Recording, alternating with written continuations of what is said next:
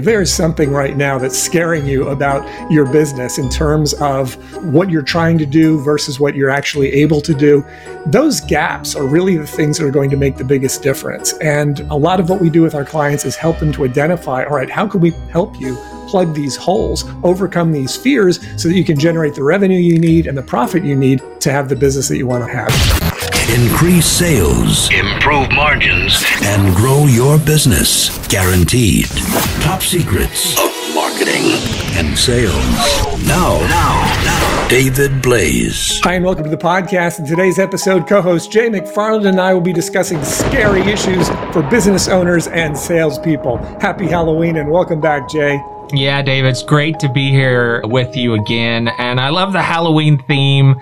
A lot of times, starting out a new business can be very scary, but also for me, the biggest thing is the unknown and how do you plan for that?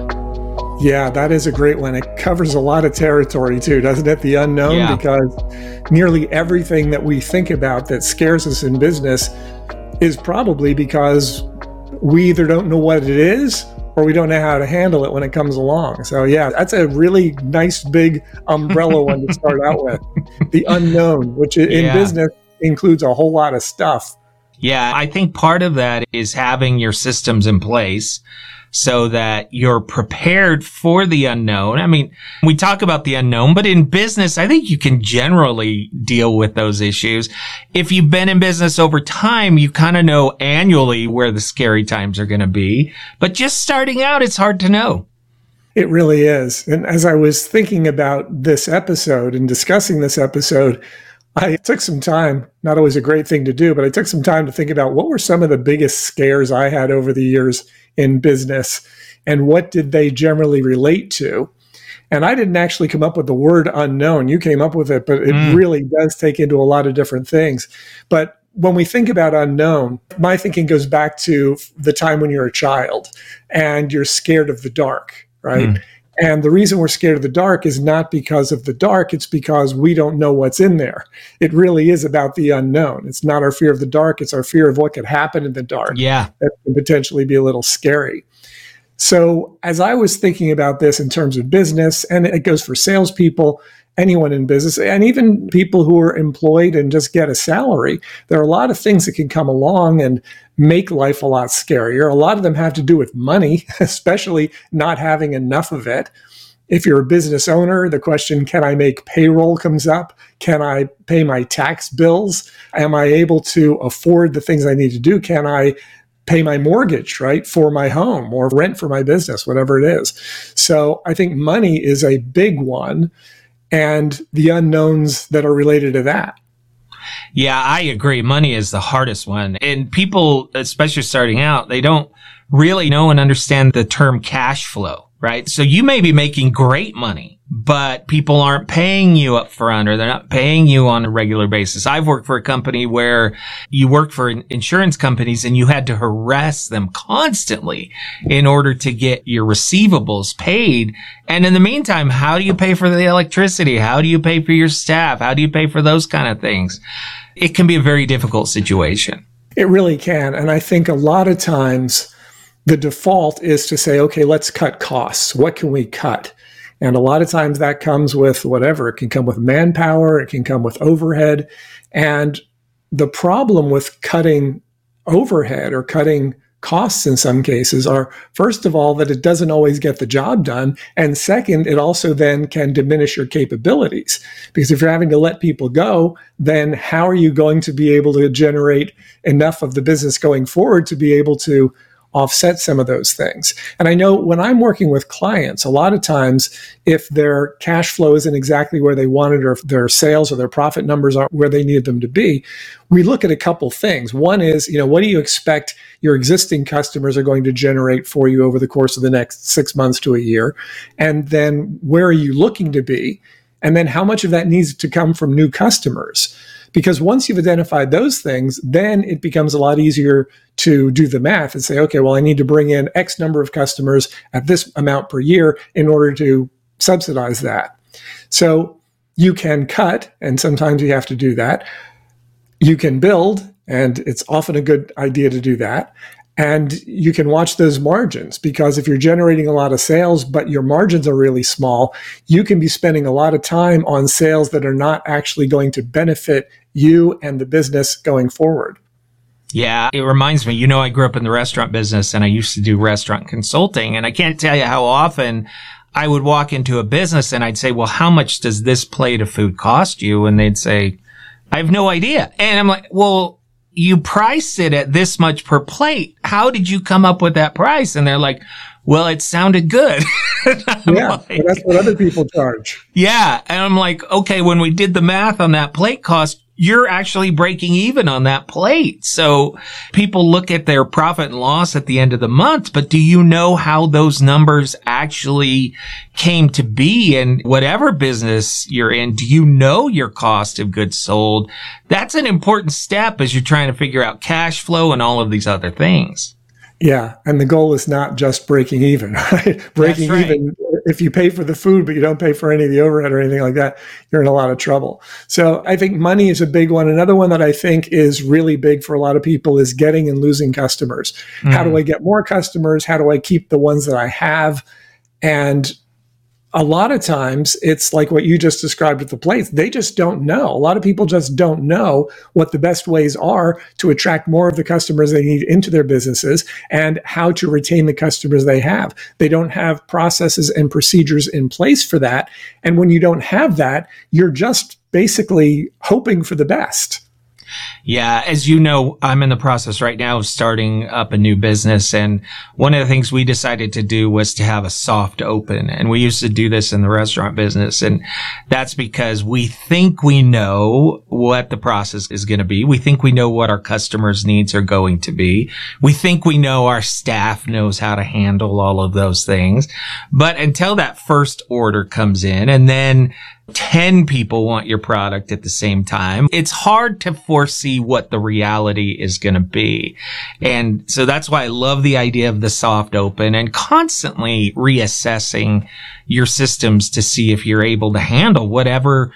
It's such an interesting thing because you have to be prepared when times are really good and things are moving well, but then you have to be able to weather the storm and you can't just hire and fire people as that ebb and flow happens, right? Very true. And I can't tell you how many times I've said to a business owner, What is your process for bringing new customers through the door? And they'll say, Referrals. Yeah, it's like, okay, yeah. well, that is not a process. that right. is a concept. It's not a process. And it's good when you can get the referrals, but then the question becomes, well, what are you doing to generate them? Where are you going to look for them? Are you doing anything proactive to help that happen? What are you doing with your existing customers to encourage them to refer people to you? And that's just the referral aspect of mm-hmm. it. And very often when somebody says to me that their customer acquisition effort is referrals, that tells me they're leaving an enormous amount of money on the table because generally when I hear referrals, I'm also hearing reactive. Yes. Yeah. And you have to be able to react to many things, but there are things that you should be very, very strategic about. We've spent, David, we've spent probably six months just working on our Google ads campaign to get the keywords right so that we can drive down that customer acquisition cost. And when we started out, it was about a hundred dollars a customer. And mm-hmm. we said, okay, we need to cut that number in half so we did A-B testing. We did keyword testing. We made adjustments to our website. We've got it down to about $55 now, which that's amazing, right? But it's taken six months to get to that point. Yeah. And it all drops. I mean, the difference in that, it all drops to the bottom line, which is yeah. great for everything that you're doing. Now, to some people, $50 for a lead might sound like a lot. It might sound like a little, depending, yeah. of course, on the value of the order and the profit margins and everything like that. But just the fact that you know your number, you know where it is, you know what that does to the business, you know where you want it to be, you know what that will do to the business. Everybody who is in business needs to have a really good feel for that. And I think it's Dan Kennedy kind of popularized the phrase the person who can spend the most on getting a new customer wins. And it's true. I mean, obviously, you want to keep that cost as low as you can. But if you know that your average customer is going to be worth $5,000 to you, how much would you spend to get a $5,000 customer? And you may find that you could spend a lot more, or you may find that you're going to need to throttle back and not spend as much as you're doing. But if you don't keep track of any of that, you're never going to know. Yeah. When, and, it, and it's going to be scary, right? Yeah, exactly. Which, again, getting back to the topic here, mm-hmm. uh, another thing that I think is scary for a lot of people is competition. You know, how do I compete? Or better yet, how do I win? Yeah, I totally agree with you. And kind of just back to the customer acquisition costs. The other thing that I would like to add is the business I worked for before, which provides the same service that we're providing now. They didn't do anything to achieve reoccurring business. And I'm like, wait a minute, you don't have the customer acquisition cost the next time they place an order. And so why wouldn't you drive people in that direction? And so that's our next focus. Okay. We can get them in the door. We can close them now. Now, how do we bring them back every single year? Right, reactivating it. And uh, mm-hmm. you have a very seasonal business. So that's going to be important yes. to you to be able to do that because mm-hmm. I use the analogy of it's like building a brick wall. You know, you want to get the first layer of bricks in place first. And that's your first year in business. And then your second year in business, you want to layer on top of that. Now, if you're losing the bricks from the first layer, you're going to spend the beginning of your second year that's filling, right. you know, filling those holes, plugging that's those right. holes. And so maintaining that first layer is key so that you can continue to build that year after year so you can build a nice sturdy infrastructure yeah, absolutely. Absolutely. Any other scary things? You were kind of heading somewhere and I sidetracked us. No, it's good. We were talking about, you know, competition is scary for oh, a lot yeah. of people, but a lot of that goes back to the money and the getting and keeping of customers. Because if you have these processes in place for getting and keeping customers, then it's going to be a lot more difficult for your competitors to compete with you. I think also for a lot of business owners, particularly small business owners, hiring and firing can be terrifying. Yeah, I totally agree. And uh, of course, I have a lot to say about both. My experience is that competitors are a lot like your fellow employees. Most employees are not walking in the door saying, I'm going to be the best I can be today. Most of them are saying, I'm going to survive the day. And so if you're somebody who says, I'm going to be the best at my job, I'm going to own it, I'm going to go the extra mile, it's so easy to stand out. My experience is that most competitors are like that as well. They say that they're going to provide this higher level of customer service, but they don't. I really believe the ones that provide the highest level of service are rare. You can go through a drive through at a restaurant and feel the difference at like a Chick-fil-A versus somewhere else. They put an emphasis in the right place. So I don't really believe it's that hard to stand out to your competitors and provide that higher level of customer service. I don't think there are many that really know how to do it. Yeah, I agree you mentioned Chick fil A, and there are some times where I'll go into a restaurant, not a Chick fil A, but like a more higher end restaurant, mm-hmm. and a waiter or waitress will come over and you'll say thank you to them. And if they say, my pleasure, yeah. I'll normally say to them, Hey, did you used to work for Chick fil A? Right. Because they teach them that. And yeah. it's, it's kind of funny because they get them programmed to do that because it's different. It implies not just you're welcome, but it is my pleasure to serve you. That's sort of yes. the rest of the sentence that's yeah. not spoken and it's very different and it creates a very different impression in the mind of the person when you hear something like that. So yeah, in fact, it, we went the other day and the girl didn't say it, and we were like, "Oh my, you know, it's the not, world." pleasure to serve me, madam. yeah, it's the world ending. She didn't say my pleasure. What's going on? Uh, but funny. I have never had a bad experience at a Chick Fil A. Never. Now yeah. that may just be that I'm programmed by them, you know, but mm-hmm. never because that's where they put their emphasis. And if you can do that it's very hard to compete with that. Your competitors just, a lot of times they're just putting out fires. And when yep. you're putting out fires, you cannot provide a good quality product to customers. You just can't do it.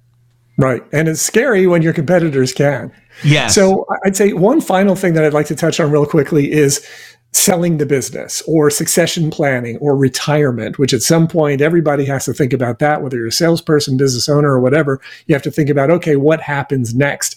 Have I been able to save enough? Have I put enough aside? What am I going to do with my book of business? If you're an independent rep and you own the book of business, are you going to sell it? If you're a salesperson and you're paid by the company, then the company would own those customers. But that's something else that can be very scary to people because most people don't do it very often. Yeah. And if you're an entrepreneur and you've done it a few times, like the first time, it's really terrifying. And the second time, it's like, okay, I kind of know what I'm doing. And by the third or fourth time, when you're selling a business, it's actually kind of exciting because you know what to expect as long as things go well. and they don't always go well. Yeah, absolutely. Such a great discussion. I feel like we could talk about this for a long time, but we'll save some of it for a deeper dive on future podcasts. In the meantime, how can people find out more? Well, you can go to topsecrets.com slash call, schedule a call with myself or my team. We'd love to have a conversation with you. If there is something right now that's scaring you about your business in terms of what you're trying to do versus what you're actually able to do, those gaps are really the things that are going to make the biggest difference. And a lot of what we do with our clients is help them to identify, all right, how can we help you plug these holes, overcome these fears so that you can generate the revenue you need and the profit you need to have the business that you want to have. So topsecrets.com slash call. We'd love to have a conversation. Yeah, it's a great resource. David, thank you and have a happy Halloween. Thanks a lot. You too, Jay. Increase sales, improve margins, and grow your business. Guaranteed. Top Secrets. TopSecrets.com.